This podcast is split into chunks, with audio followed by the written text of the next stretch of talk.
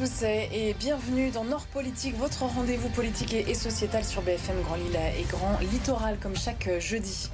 La mort de quatre piétons dans les Flandres lundi matin, beaucoup choqué, ému la région. Un drame qui remet sur le devant de la scène l'insécurité routière. Pourquoi toujours autant de victimes dans le Nord et le Pas-de-Calais? Comment enrayer ce fléau? En quoi la politique locale peut-elle changer la donne? On en discute avec nos invités ce soir. Antoine Réglé, avocat au barreau de Lille, spécialiste des délits routiers. Et Michael Taverne, député du Rassemblement national du Nord et membre de la commission sécurité routière à l'Assemblée nationale. Bonsoir. Bonsoir, Bonsoir.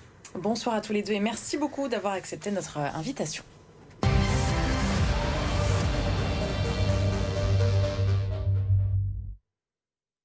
Alors on va parler de beaucoup de choses ensemble ce soir hein, pendant cette euh, demi-heure d'évolution des comportements, de prévention, de répression d'infrastructures aussi pendant euh, toute cette émission. Je tiens d'abord quand même à préciser qu'à Steinbeck, une enquête est toujours euh, en cours. Le conducteur a été mis en examen pour homicide involontaire. Il est donc important de prendre toutes les précautions tant que les circonstances du drame n'ont pas été établies. Je vous propose messieurs de commencer déjà par les chiffres. Les chiffres de la sécurité routière en 2023, on a eu le, bilan assez récemment. Hein, sur le Nord et, le Pas-de-Calais.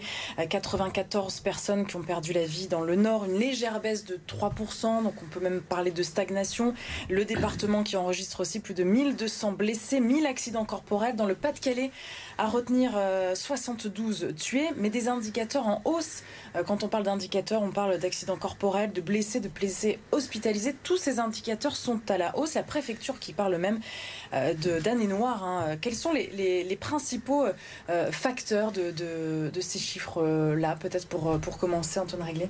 C'est difficile de faire des généralités parce que derrière euh, chaque accident, il y a une réalité, il y a un dossier. Alors il y a l'alcool, on le sait, il y a les stupéfiants, qui est vraiment, je crois, depuis une dizaine d'années, le fléau qu'on voit le plus en hausse et la conduite sous stupéfiants. La vitesse, bon, c'est toujours les mêmes critères qui reviennent. Après, il y a aussi le fléau des refus d'obtempérer. Euh, donc c'est difficile de faire une généralité. Ce qu'on voit, c'est que, allez, en 10 ans, on a fait baisser à peu près de 18% la mortalité, ce qui est bien, mais c'est pas assez. Et puisqu'on vit une année noire là, c'est aussi le temps de dire bon, il y a l'alcool, les stupes, il y a plus de contrôle, il y a toujours plus d'effectifs, ce qui est très bien. Mais c'est pas ça qui va faire baisser à long terme euh, la délinquance routière. Donc le constat, il est là, il est dur. Les raisons, elles sont multiples. Mm. Je crois qu'on n'a pas trouvé encore et on n'a peut-être même pas cherché toutes les bonnes solutions. On va y revenir, bien sûr. On va, on va mettre sur la table euh, les, solutions hein, pour euh, réduire un maximum l'insécurité euh, routière. Chez nous, Michael Taverne, est-ce que nous, on est une région plus accidentogène qu'ailleurs ou, pas forcément quand on, se penche sur ces chiffres-là? Bon, Généralement, vous savez, il y a une stabilité hein, au niveau des chiffres en ce qui concerne la, mortalité routière ou même alors hier les accidents corporels. On est généralement au niveau national à, peu près à 3000, 3000 décès. C'est voilà, ce sont des chiffres en dents de scie. Un coup ça baisse, un coup ça augmente. Mais c'est vrai que dans le Pas-de-Calais, il y a une particularité, c'est que les chiffres augmentent, ont, très fortement augmenté. Donc euh, voilà. Arrive à l'expliquer ça, à, comprendre un vous savez, euh, c'est très difficile. Donc euh, Maître Réglé l'a dit, il y a de diverses raisons. Après, voilà, moi j'utilise également mon expérience personnelle, parce qu'avant d'être élu de la République, j'étais policier pendant un certain nombre d'années. Donc c'est l'expérience également qui parle, effectivement, l'alcool, le, stupéfiant, la vitesse. Après, euh, je pense qu'il faut euh, également euh, parler d'infrastructures routières. moi, je suis élu dans une circonscription très rurale, et c'est vrai c'est une problématique pour beaucoup d'élus, c'est-à-dire qu'ils sont confrontés à une vitesse excessive de véhicules qui traversent ces, villages, et ils aimeraient investir justement dans des, dans des feux de récompense, mais c'est un coût extrêmement élevé pour les petites communes, et je pense que là, il devrait y avoir beaucoup plus d'intervention de l'État pour pouvoir aménager nos routes départementales.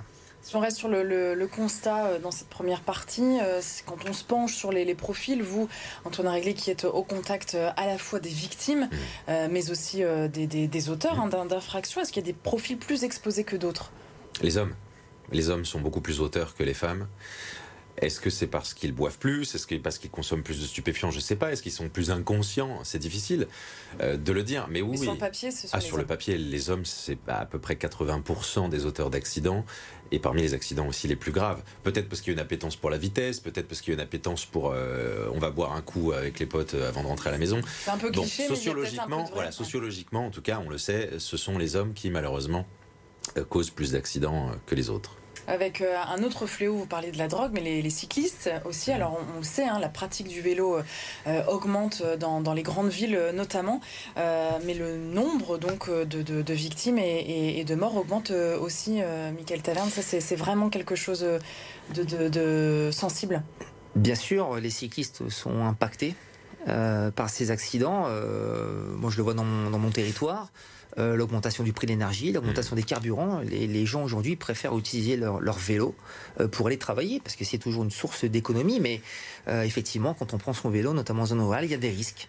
ils ne sont pas forcément sensibilisés au port du casque par exemple, mmh. euh, sensibiliser au code de la route, parce que euh, quand on essaie de, concilier, euh, en tout cas d'essayer de, conjuguer sur une route départementale les, motos, les, engins agricoles également, les, skis, voilà, quand on partage la route, c'est toujours un, un, phénomène extrêmement, extrêmement dangereux pour ceux qui n'ont pas l'habitude justement de, de, rouler en vélo. Et c'est vrai que c'est un, c'est un aspect à prendre en compte également. Et, et je, je, le vois, euh, beaucoup, de, beaucoup d'élus aimeraient investir dans, dans, des pistes cyclables, parce que nous avons quand même énormément de retard en ce qui concerne les pistes, les pistes cyclables dans notre région. Mais euh, également pour les, pour, les, pour les maires, c'est un coût extrêmement important euh, d'aménager les, les, routes, les pistes cyclables. donc vous êtes député hein, du, du, Nord, dans, dans, le secteur de Haumont, dans, dans ce secteur-là. Le sud, du département, la Vénois. Euh, vous êtes membre de cette commission sécurité routière. Qu'est-ce que c'est euh, exactement? Quoi ça consiste? En fait, c'est un groupe de travail composé de, députés euh, venant de toute famille politique. Hein. c'est vraiment euh, un groupe transpartisan et euh, nous, auditionnons des personnalités, des acteurs, des associations, notamment de, victimes. Et en fait, nous, essayons de, travailler à l'élaboration en fait de, projets de loi. on a évoqué par exemple l'homicide, l'homicide routier. nous avons eu des, auditions en ce sens. Et puis en fait, voilà, c'est un groupe de réflexion pour savoir qu'est-ce qu'on pourrait améliorer et notamment en termes législatifs.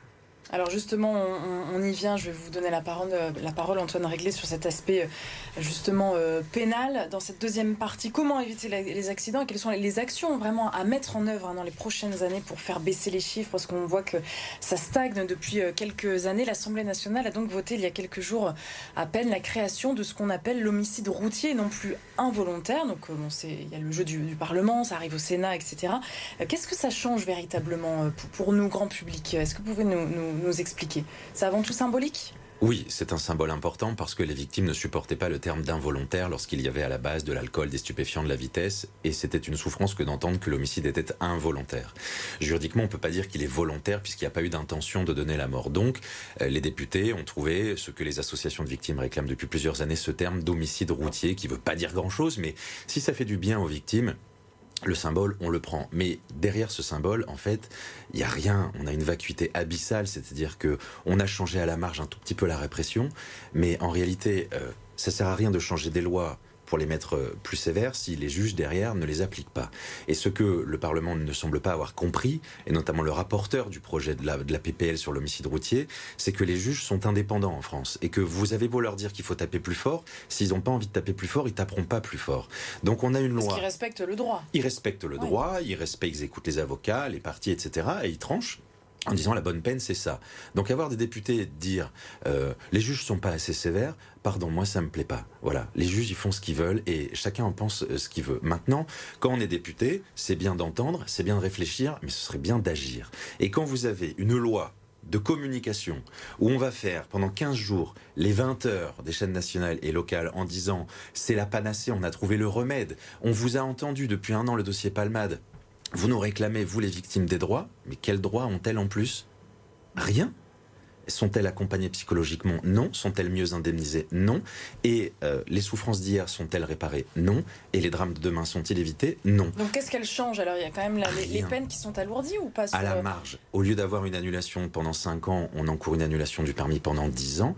Les peines d'emprisonnement n'ont pas été changées parce que ça changeait pas grand-chose. Quand vous n'avez pas peur de 5 ans, vous n'avez pas peur de 7 ans d'emprisonnement. En revanche, ceux qui viennent nous dire il faut taper plus fort pour que les gens comprennent, ces mêmes députés-là, ou les autres qui sont en charge de ces réflexions-là, n'ont pas proposé de peine planchée. Vous savez, ces peines planchées, ce sont les peines quasi automatiques que les juges sont obligés d'appliquer. Mm. C'est Sarkozy qui les avait mises à leur ministre de l'Intérieur.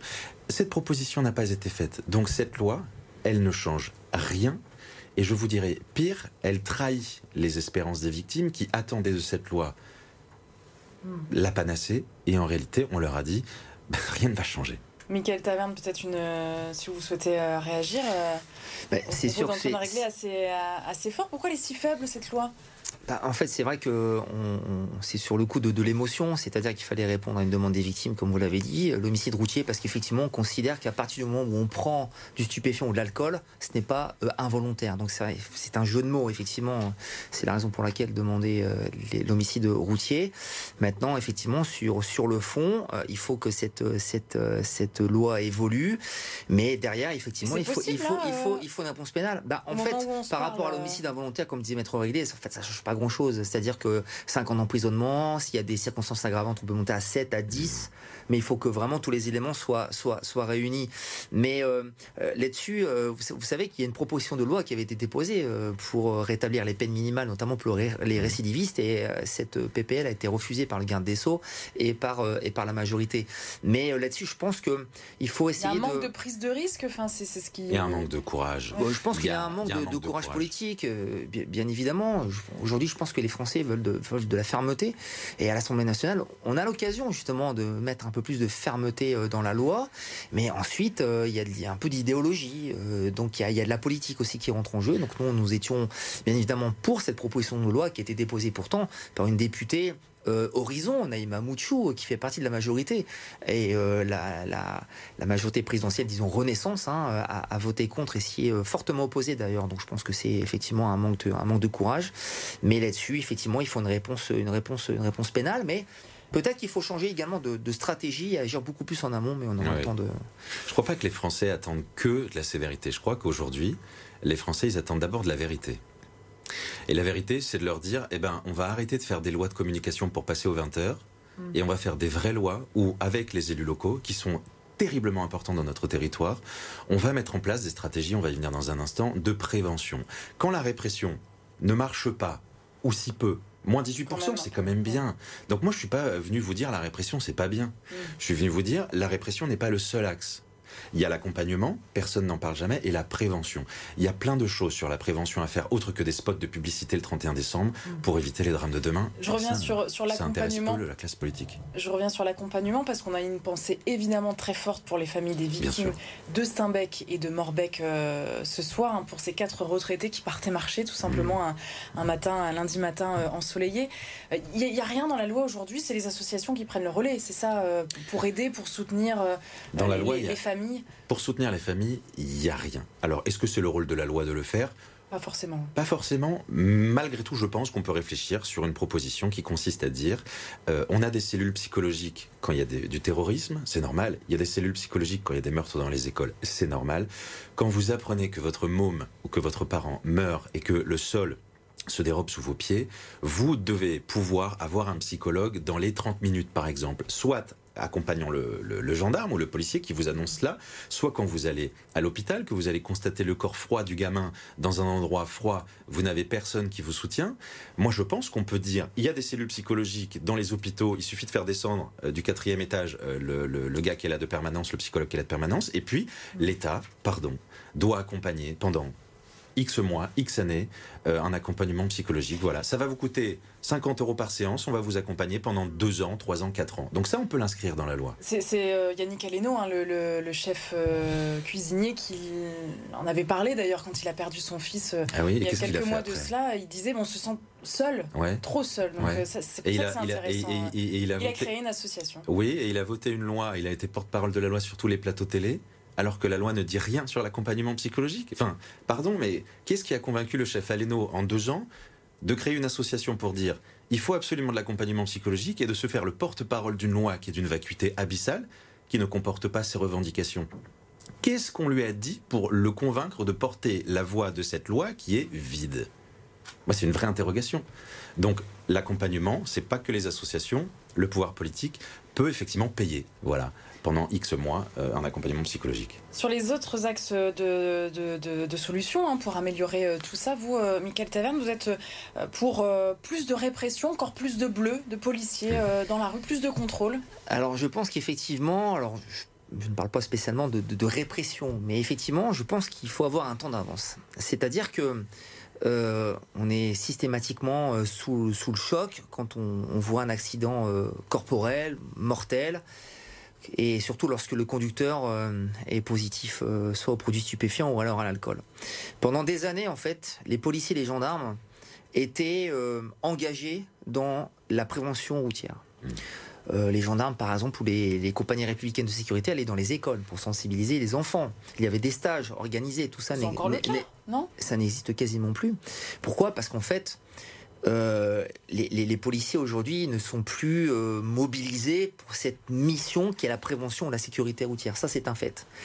Et ensuite, il y avait également la possibilité aux policiers ou alors aux gendarmes de faire preuve d'initiative c'est-à-dire qu'ils connaissent parfaitement leur territoire. Je vais vous raconter une petite anecdote.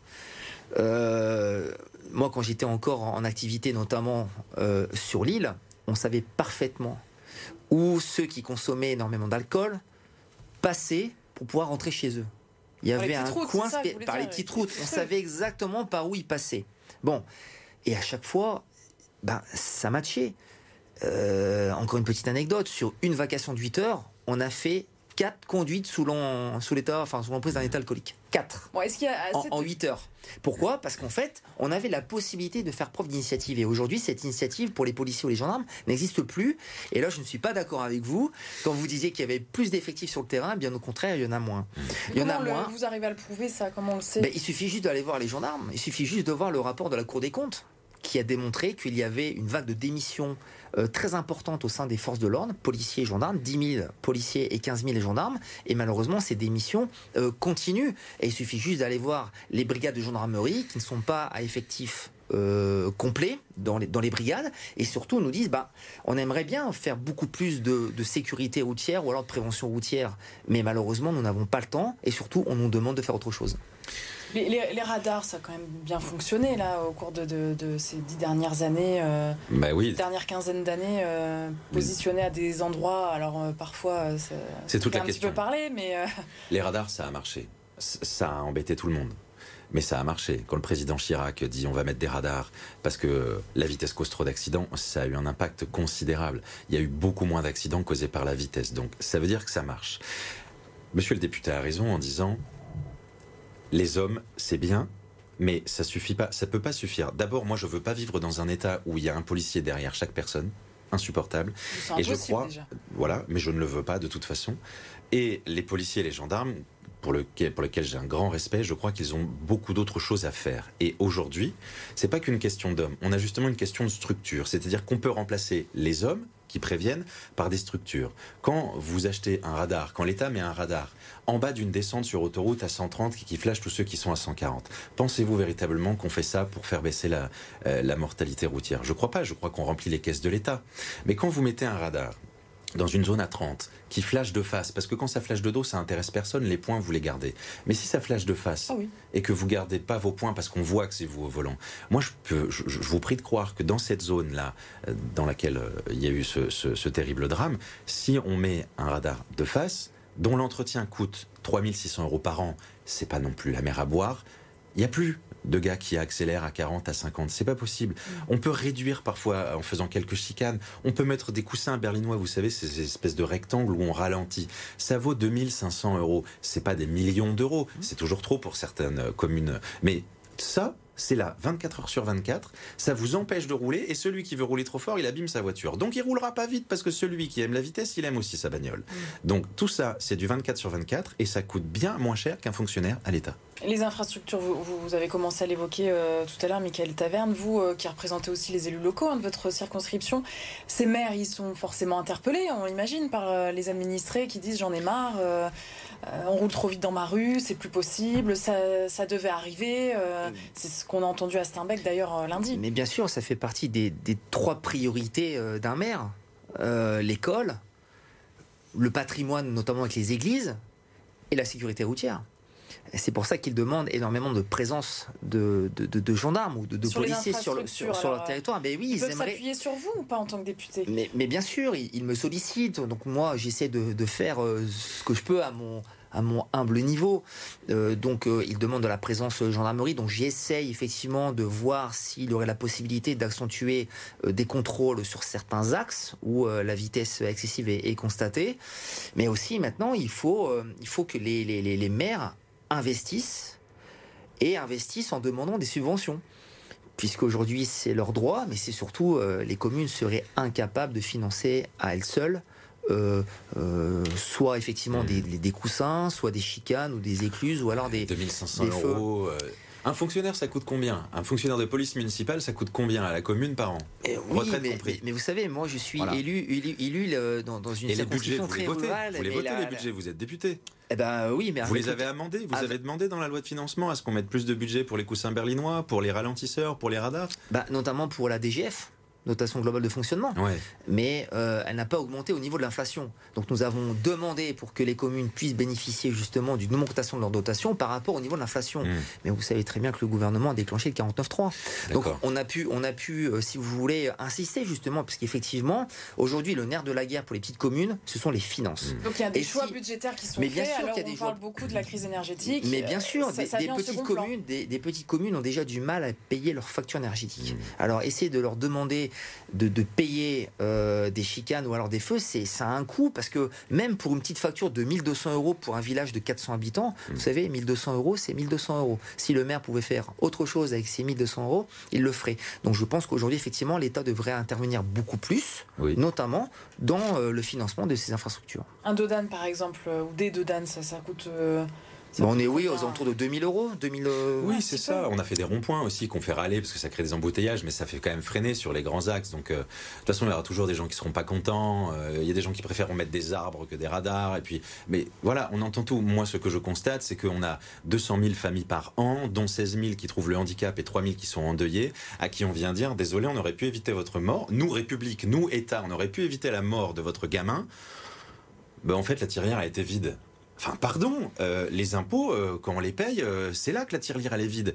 Et aller dire à la mère de famille, bah désolé, non seulement on n'a pas réussi à faire en sorte que votre gamin il meure pas, mais en plus on va pas vous donner un copec pour vous aider à, aller mieux. Quand bien Il n'y a pas de dommages et intérêts pour les familles. Ah si, ce sont les assurances qui payent. Et les assurances, c'est les puissants. Les assurances, leur boulot, c'est d'indemniser, mais le moins possible. Et pour le faire, elles vont souvent culpabiliser la victime. C'est-à-dire qu'elles vont dire vous êtes victime, mais est-ce que par hasard vous n'auriez pas une part de responsabilité dans votre accident? Parce que si on peut prouver, nous assureurs, que vous en avez une de part de responsabilité, eh bien on va vous la retrancher de vos dommages et intérêts. Et moi c'est un combat. Mais il y a des cas extrêmes quand même. Bien sûr, mais c'est prévu par la loi Badinter. Voilà, c'est prévu par la loi Badinter. Je pense qu'il faudra peut-être la réformer parce qu'elle est devenue euh, contraire aux victimes. Laissons le temps du deuil, ne dansons pas sur les cendres de cet homme brillant. Il faudra, je pense, à un moment revoir cette loi. Mm. Donc, le rassemblement, le rassemblement national, je vous en prie. Mais c'est pour moi, c'est un combat qui n'est pas politique. Euh, le Rassemblement national, dont fait partie Monsieur le député, depuis très longtemps, se présente comme le parti anti-système ou anti-puissant. Euh, ok, attaquez-vous aux assurances.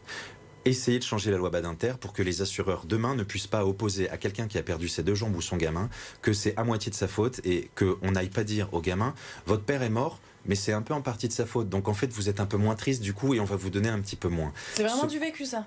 Mais bien sûr, madame. Ah Alors je vais scoop BFM. Non, parce que ça paraît, un peu fou. Euh. Scoop BFM ce soir, madame. Le 10 avril, je sors avec des victimes du Nord-Pas-de-Calais exclusivement un livre de témoignages de victimes de la route qui explique leur parcours, leur reconstruction. Livre dans lequel je le soumettrai à Monsieur le député, comme je le ferai avec, Madame, avec Madame Spielboot, avec qui je suis en relation, euh, des propositions, dont certaines dont nous venons de parler. C'est une réalité, Madame. C'est une réalité. Des assureurs sont venus dire à une maman qui a perdu son gosse, c'est de sa faute. Je ne veux pas vivre dans cette République. Je ne peux pas. C'est possible ça d'aller un petit peu plus loin et, de faire bouger cette loi? Mais justement, quand on a des, avocats qui sont spécialisés, justement en, délit routier, c'est toujours euh, important euh, d'avoir leur ressenti et d'avoir des propositions. Donc c'est avec euh, grand plaisir que je lirai votre, votre livre et puis je vous inviterai également, mais bien sûr, avoir des témoignages, c'est extrêmement important. Vous savez, je pense que pendant des années, nous avons eu des, des hommes politiques totalement déconnectés de la vie des Français.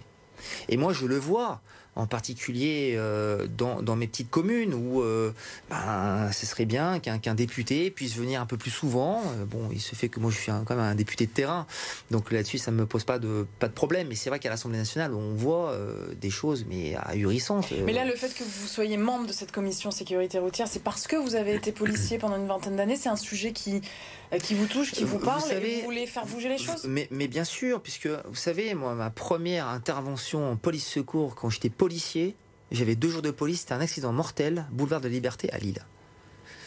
Donc, donc, ça marque. Donc, mais bien sûr que ça marque. Tous les policiers, malheureusement, sont confrontés à ce genre de situation dramatique. Et aujourd'hui, on inverse les rôles. C'est-à-dire qu'avant, j'étais euh, un modeste témoin. Et aujourd'hui, je peux essayer de, faire changer les choses euh, grâce à mon, à, mon, à mon mandat de député. Donc, et, et c'est extrêmement intéressant d'avoir des retours de terrain, d'avoir de l'expérience de la vie c'est ça aujourd'hui que demande une grande partie de nos concitoyens. C'est avoir des gens de terrain qui connaissent la réalité de, ce que vivent les Français jour après jour. Et donc avoir justement des témoignages d'associations de, de victimes extrêmement intéressants. Parce que je pense qu'aujourd'hui, elles n'ont pas été suffisamment écoutées.